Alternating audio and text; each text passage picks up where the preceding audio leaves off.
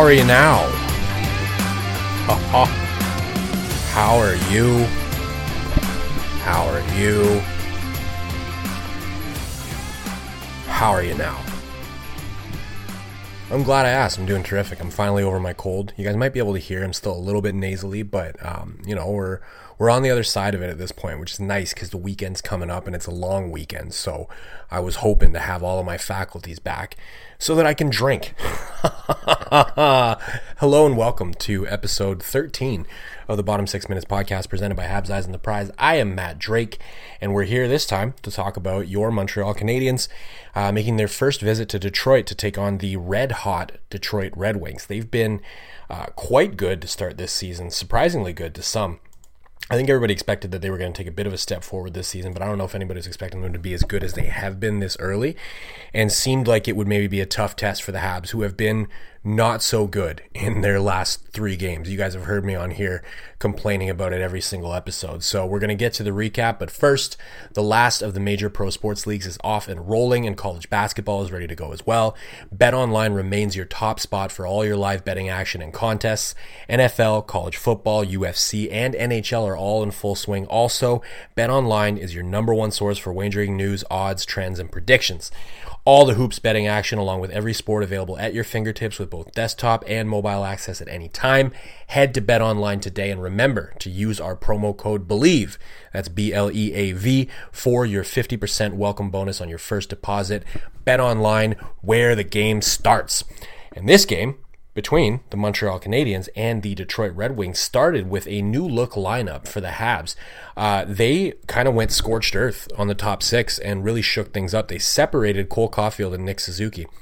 So Nick Suzuki was skating on the top line with Josh Anderson and Alex Newhook, and Cole Caufield was moved down to the second line.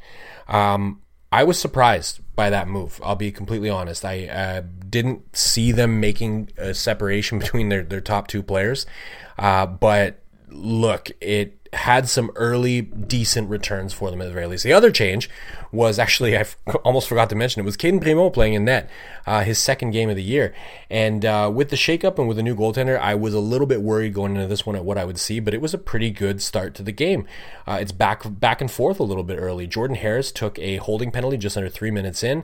Uh, the Habs are able to hold that one off with a few good saves by Primeau, Uh, and then later on in the period, some possible interference by Nick Suzuki. He's in the offensive zone, he's offside, and he bumps into uh, Moritz Seider a little bit, and Seider ends up falling. I don't think it was intentional, but you know, you could have made an interference call there. But Suzuki gets back on side, and Alex Newhook comes screaming into the zone. Uh, Mike Matheson is trailing. He finds Mike Matheson as the trailer, and he just rips one. Bardowski one nothing for your Montreal Canadiens. They get a golden opportunity right after that because Jeff Petry just yeets the puck over the glass. Uh, so they have a power play, but they can't get it done. End of the period, shots are listed at 12 to 8 in favor of the Montreal Canadiens. They had the better chances, slightly better possession, uh, a really good first period from a team that has not had good first periods as of late. We go into the second period, and there's a tripping call on Josh Anderson less than four minutes in. They kill it, and then they get Kaiden Guhle for a hold. Suzuki actually almost scores on the second uh, penalty kill. He gets a steal in the middle of the ice, goes down on a breakaway, and uh, and hits the post. So the Habs doing a really good job with the penalty kill, and uh, also playing very well at five on five. And then Josh Anderson with a net drive he draws a holding call, and here we go. It's a power play for the Montreal Canadiens. Point shot by Mike Matheson. Sean Monahan cleans it up in front and puts it in. It's 2 0 for the Habs, but we have an offside review. Like a minute before that puck went in, uh, they were in fact offside, and it gets called back. Fuck right off. Um, yeah, it's offside though, so you can't really argue that one unless they change the rule. And the Habs are all pressure now. They're creating chances left and right. They get back to five on five, and they're doing just as well, uh, if not even better than they were before. But of course, none of that fucking matters, right? This is hockey. You make one mistake, and it's going to end up in the back of your net, and they do. The Red Wings get a dump into the zone, and Michael Rasmussen just goes and gets it off the wall, has a clear path to the net, and he backhands it off Cayden Primeau up in the air, and it goes into the net. But wait, we have another review this time. And this one was initiated by the refs not by a coach's challenge. There was clear contact in front between Kristen, Kristen, Christian Fischer, I can't even say his name, and Cayden Primeau. And Christian Fischer also put the puck into the net with his hand. the refs allow the goal anyway. So I have to pause the replay here, or the recap rather, because I, I need to rant about this rule a little bit. The rule book for the NHL, all it says is that the puck, it says that the puck can't be knocked in by a hand deliberately. The fact that something is either deliberate or not deliberate is completely up to the interpretation of the officials. I would like to submit to everyone listening that that rule is fucking dumb there should be no goal allowed when an attacking player hits it in with their hand. Take the guesswork completely out of the equation. I think if you polled all of the fans and uh, the players and the coaches and the owners, I think they, it would be nearly unanimous that we don't want the refs in the NHL because they suck deciding whether or not something is intentional. Just attacking player knocks it in with his hand, it's not a goal. Defending player knocks it in with his hand, ah, go fuck yourself. That's your own mistake. You put it in your own net. We saw Marc Bergevin throw it into his own net one time back in the day. So those should count. But if it goes in off of an attacking player's hand, it should not count. It's too easy for you to just make something up as an official and be like, eh, well, I don't feel like that was intentional. Or I do feel like it was intentional. No, take the guesswork out, make those all not count. Rant over, back to the recap. Um, it's 1 1 now because that goal counts. And that is, in fact, your score going into the third period. However, there was a late power play for the Montreal Canadiens. They couldn't get anything done in the second period, but they've got a little bit of time left on the other side to start the third. And guess what? Nick Suzuki gets the puck at the top of the circle, takes a big wind up on the wrister, but it's a beautiful wrister, and he beats James Reimer short side, two to one Montreal Canadiens. They restore their lead, but the game's not over until it's over. And they kind of start playing dump and chase at this point. It's almost like they're trying to sit on the lead, which is not a good idea in the NHL. Like I said, you make one mistake and it ends up in the back of your net, and they make another mistake. This time it's Nick Suzuki. He giveth, he taketh away. He's down below his own goal line, makes a bad pass attempt out to the, the outside hash mark. It goes directly to JT Compher. He goes upstairs, short side, over the shoulder of Cayden Primeau. It's 2 2 we get chances going back and forth from that point to end the third period, but nobody can break one through, and we're going to three on three overtime. three on three overtime is, as advertised, some exciting stuff to watch on TV. Got to be honest about that. And uh, the Red Wings win possession immediately off the first draw, and the first minute or so is just Larkin and DeBrincat playing keep away until Larkin sails one over the net. Then it's Guhle and Monahan for Montreal trying to do the same thing, but they give the puck away and almost give up a goal. Uh, then, a little bit later on, just past the midway point, Okay, Cole Caufield goes in, gets a chance. It's stopped by Reimer, bounces off the glass, and it's kind of ricocheting like it's going to go back out in front of the net. And he cuts in like he's going to try and go for it, and he bumps into Reimer, and Reimer just kind of grabs his stick and holds onto it. I thought your religion made you not like the idea of a man holding onto another man's stick, James, but he gets a penalty for it. So apparently it's against the ref's religion as well. And that means we get a little bit of four on three action in favor of your Montreal Canadiens, and guess who? Cole Caufield gets a one timer attempt at his favorite spot at the face-off dot. He fakes the clapper. He walks himself a little bit higher and a little bit more towards the middle, just moves Moritz Seider around enough for him to get his lane, and he throws an absolute laser beam. Top cheddar, short side, in the corner. 3 2 final in favor of your Montreal Canadiens. They get a win and boy did they need one after the the last three games that they've played. Um, they, they, they needed this big time. And uh, the the really nice thing about it is that they didn't get it uh, by their goaltender standing on their head. By all accounts, Cayden Primeau had a great game. Uh, he made a number of good saves for them, especially in that overtime period. He was key, uh, but he didn't steal that one. That was them, you know, going toe to toe with the Red Wings. Uh, I don't think they were vastly superior in that game, uh, but they had better chances. they were getting to the slot more than the Red Wings were, and I think if you play that game ten times, I think they probably win the majority of them. Uh, of course, you know, it, it wasn't a, a, walkthrough. They didn't dominate the Red Wings, but they played very well against a team that is considerably better than them on paper and has been doing extremely well to start this season. So I thoroughly enjoyed that game. Um, I think that's replicable. I think that uh, everything that they did in that game uh, was good. I think the lineup change ended up being good. Uh, all of the lines performed pretty well uh, in their new format. So, um, I think you got to call this one an absolute win and a good win for the Montreal Canadiens. So that brings me to player of the game, and it's tough for me to pick one person. So I'm not going to pick one person. I'm going to give you three stars this time. So we're going to start with the third star of the night, and I got to give that one to Cayden Primeau. Um, I, I, I got to throw him his flowers. He did make a, a, number of really good saves for them. He looked poised. Uh, the the goals that did go in, you can't fault him. I mean, one went off a hand, so again, I don't feel like that should count. Uh, but it did. The other one was a beautiful shot by JT Compher after a giveaway. Um, he was down a little bit. I mean, I guess you could say, well, it went up over his shoulder on the short side, and you ideally would like him to save that, but I'm not willing to charge that one to him. I think that um, that was more on the giveaway and uh, the really beautiful shot by JT Compher. So, um, really can't fault him whatsoever in that performance. He played great. He he gave them a chance to win, and uh, but but they didn't over rely on him. So that's why he's the third star because he didn't go out and steal one. So who's the second star? Well, Second star, I got to give that one to uh, Cole Caufield. And that might sound a little bit weird because he scored the game winner. Why is he the second star? Well, you'll find out when I get to the first star. Um, Cole Caufield looked very dangerous in that game. Obviously, he is uh, a legitimate and constant threat uh, in the overtime. And uh, you get him in a four on three situation. It's just, you don't have the bodies to block the lanes anymore.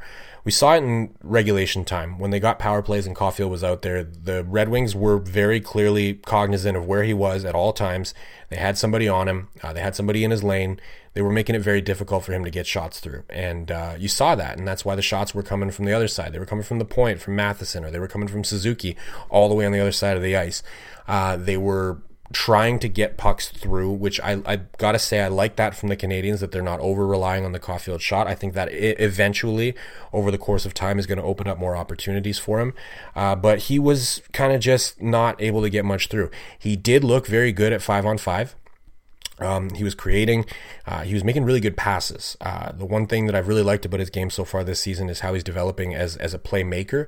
I, I think that's an important piece uh, that's often forgotten when you have a goal scorer. Is you know you want him to fill the net every single night, but you got to remember this guy's on a point per game pace so far this season. If he doesn't hit 50 goals, that's not the be all end all. He gets to a point per game pace. Uh, that's pretty important right? You you need players like that. And just so happens that he's very adept at putting the puck in the net, and he showed you exactly what he can do when he gets time and space uh, in that overtime period. That was a beautiful shot. That was an unstoppable shot. Um, man, yeah, I, I, can't really say much more about him. He was great in that game, and uh, you know, very deserving of a second star, not the first star, because the first star has got to go to Nick Suzuki. Um, look, they threw him Josh Anderson and Alex Newhook, two players that have really not had much going at all for the last not just the last three games where they've been bad as a team, but for the last five or six games, neither of those players has had much going whatsoever. And he takes that assignment with a smile on his face, goes out there and has one of his best games of the season. He was threatening constantly on the on the kill at five on five power play didn't matter the situation nick suzuki was a problem out there for the Detroit Red Wings, and they had no answer for him at all. Uh, he had multiple uh, occasions where he stole the puck in the middle of the ice around center, like right near the faceoff dot, and then went in on breakaways. He had one in overtime and he had one in uh, regulation on the on the penalty kill as well. Uh, he was hunting pucks out there, and he was magnificent. That was uh, just chef's kiss mwah, for Nick Suzuki in that game. One of the better games I've seen him play in a Montreal Canadiens uniform, uh, and just so happens that he did in fact get a big goal for them on the power play as well. So first star for for him from me, player of the game, whatever you want to call it. Um, that was an excellent game from the captain, and uh, I really enjoyed it. Now, I tried to go a little bit quick through uh, my players of the game there because I wanted to get to probably the story of this game, which was the new look lineup, right? Both of the top six lines that uh, Martin St. Louis cooked up did quite well. Um, not perfect by any stretch, but quite well. Uh, the top line, Newhook, Suzuki, Anderson. The second line, uh, they had Slafkovsky with Dvorak and Caufield. Um, it works. And look, I have mentioned this before that the possibility of splitting up Cole Caufield and Nick Suzuki is something that they need to consider, especially since Kirby Dach went down. It seemed like they almost had to. And you know, he finally came to that decision. Uh, I was surprised by it, to be honest. I thought they were going to stick with uh, Slafkovsky on the top line for a little bit longer, but um, look, you can't argue with success, and they had it in this game. Both of those lines were good. Both of those lines were, uh, by my estimation, they were controlling the scoring chances quite well. Um, high danger chances were listed by Natural Stat Trick as 100% in favor of both lines. Um, that's at five on five. Uh, you can't do better than that. If you're getting most of the high danger scoring chances and limiting them against, that's perfect. And they did that against a Red Wings team that, again, has been very hot to start this season. Uh, I, I, I think that this is something they may need to consider sticking with uh, for a few more games, um, especially in the wake of those last three where they were so brutal. Um, and they only had, I want to say in those three games, they had maybe a total of 20, 25 minutes where the team actually played well. In this game, they played a full 60. All right, all three periods were good. They again, they didn't run over the Red Wings or anything, but all three periods were good. That was a full 60. You hear that cliche spewed so many times by hockey players that it gets to a point where every time you hear it, you roll your eyes a little bit. But this was literally that. And for fans of a team who have been sitting them watch their, uh, sitting here watching them fumble their way through the last three games, it's a breath of fresh air to see three consecutive well played periods. Just perfectly cromulent hockey. I don't I, I don't have the words to explain how refreshing it was for me to sit here and watch that versus the last three that I watched. It was uh, it was a treat, and um, I, I want to see more of it. So I think at this point they got to consider sticking with what they did there. And uh, the only line that really had problems in that game, the sacrificial lamb, was uh, the Pearson Monahan Gallagher line. They had a rough night. Uh, they were outchanced. They were outpossessed. Uh, but you know you're to have that in a tight game. Not all of your lines are to be holding their head above water. You're to have a line that's to struggle a little bit, and that was the one. It's fine. It's totally fine that they struggled in that game. They've been very good, uh, even through the pile of shit that was the last three games. Uh, they were not that bad. So you got to give them one, and you know they did some of the heavy lifting for them. Uh, for, for, the Habs in that game because clearly I think they were trying to line match them with uh, the Larkin line, Detroit. I think that's who they're out there against the most. I don't have time to check that anyways and still record the podcast, but I'm pretty sure that's what the the Red Wings were doing and it was a tough night for them. And look, if they can do that heavy lifting and allow for these other lines to to cook a little bit, I think that we're in good shape. Uh, and it's something that we can run with for a few more games and see if maybe it, it can turn things around a little bit in terms of the watchability uh, of the games. Because nobody would have cared if they lost this game in overtime. I would still be sitting here saying all the same things that I'm saying right now. I might have a few words about whatever ugly goal they allowed in overtime, but I would still be sitting here and I'd be very happy with what I just sat down and watched. Um, I, I, I have no complaints about the way that they played. So uh, this is good news. Uh, this is exactly what we needed to see from them, and um, we should all be quite happy that this is what happened. And it could have a positive effect on some trade values as well. I don't think anybody has all of Josh Anderson, um, Christian Dvorak, and well, just just those two. I don't think anybody has both of Josh Anderson and Christian Dvorak staying with this team all the way through the end of the rebuild, right? They're going to need to move one of those guys at some point, and they both looked very good on their new lines. I've been pretty rough on Josh Anderson lately. Now he had some opportunities where he could have scored, and he's a little bit snake bitten, but overall his play was good. Christian Dvorak, his play was good uh, last game. Is well, not bad anyways. His play was very good in this game against the Red Wings. If you're trying to trade either one of those guys, you need them to. You, need some production. At the very least, you need them looking good for any of the scouts, GMs, uh, anybody that comes and watches your games.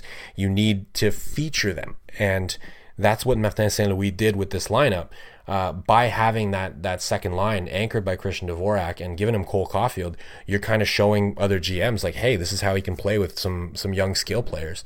Uh, and then you're doing the same thing with Josh Anderson, is saying, all right, well now we've given him uh, our our new addition in Alex Newhook and our captain in Nick Suzuki. Can they produce? And in this game, you know, he he looked good, looked like he belonged there. Didn't look out of place for a second. Um, I don't know. It could have a positive impact on trade values. They need to stick with it. Um, and I know I've said this before. I said that about the Slafkovsky on the top line thing. I said they need to stick with it for a few games. Uh, but then they had that absolute stinker, absolute stinker against Tampa. And, um, you know, something had to give. And uh, I guess that's what had to give. And, you know, I'm not going to argue with success. That's what I'm not going to do. So we're going to go ahead and say this was a victory and uh, a smart decision by Martin St. Louis. Again, surprising to me, but sometimes I'm going to be surprised by things that end up working. Uh, so, hey, As for the D, uh, I I don't have any gripes with anyone. Uh, Matheson, I've been tough on him recently. He had a pretty good game, uh, scored a goal. Obviously, it wasn't a perfect game, uh, but he was much better. So, step in the right direction. Hopefully, he keeps going. Arber Xhekaj was very physical in that game. He landed a beautiful hit behind his own net uh, at one point. The highlights up on my Twitter if you want to go and find it. Um, Jordan Harris was very good in that game. Um, he was also physical, um, doing a pretty good job against a very aggressive forecheck. Uh, if you watch that game, you probably noticed the Red Wings are extremely aggressive in their puck pursuit in the offensive zone, and it was kind of tough for the Habs at times to get around that. And Jordan Harris looked like one of the more effective guys at doing it. Uh, Justin Barron was good. Uh, I, I, liked everything. I, I, don't have any complaints. That was a good game. So you know what? I'm going to stop talking now. I'm going to end the podcast because I want to end it on a good note. That was a full 60 from the Montreal and I love it. What are we running? We're running over 21 minutes, so it's a full 21 for us and uh, une grosse soirée pour les employés de soutien. Uh, we are on Spotify, Google Play, Apple. I'm on Twitter at DrakeMT. Drop me a follow. I would appreciate that very much. This episode was brought to you by Bet Online. Thank you as always for listening, and of course, à la prochaine.